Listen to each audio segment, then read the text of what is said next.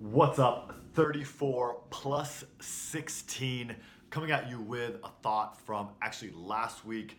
Uh, listen to a podcast, the Impact Theory podcast with Tom Bilyeu. Tom Bilyeu being the founder of Quest Nutrition, and now he's moving on to do bigger and better things through impact theory and relationship theory and all these other things. If you don't listen to the Impact Theory podcast or you've never listened to it, definitely check it out. It's got tons of great guests um, tons of individual episodes that he really brings a lot of knowledge and experience and thought provoking information to share on a weekly basis.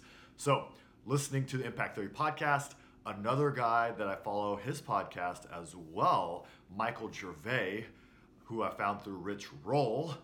Long story of uh, podcast connections, but Michael Gervais, he is a psychologist focusing on sports psychology works with uh, professional teams and athletes to really dive in to what makes them great and take them from being just great to even better and really dives in deep to like what has happened to them and what they've gone through and not just sports people but business people and everything else to really take them to the next level.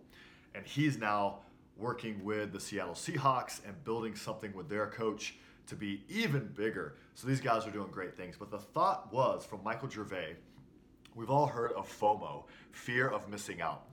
Well, he says now, with the age of social media and everything being so public, FOPO, F O P O, is even greater than FOMO.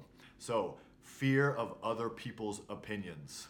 And we'll say it again fear of other people's opinions. And he said that is what is holding so many people back from living the life that they want to live, from doing the things they want to do, from trying things, taking risk, being unafraid to fail, and being able to fail forward.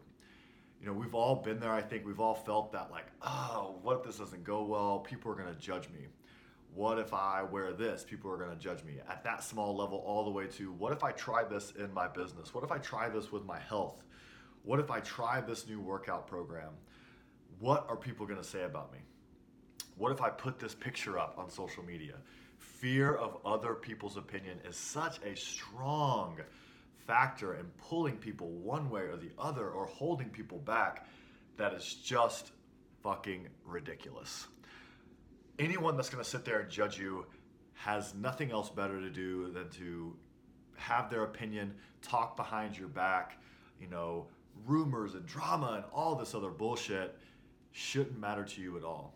You need to focus on you, what you need to do, the daily steps you need to take to live your best life, to build that nursing home legacy, to be healthy, be fit, be loved, care for others around you. And if that means taking risk and failing, taking risk and succeeding, all those things go together. But what doesn't matter at the end of the day is other people's opinion. If you think back to a situation where someone judged you, whether it be in grade school or in your career or whatever. And now you're a few years down the road. When you look back, none of that shit matters. We all get past it. It may sting because someone said something about you.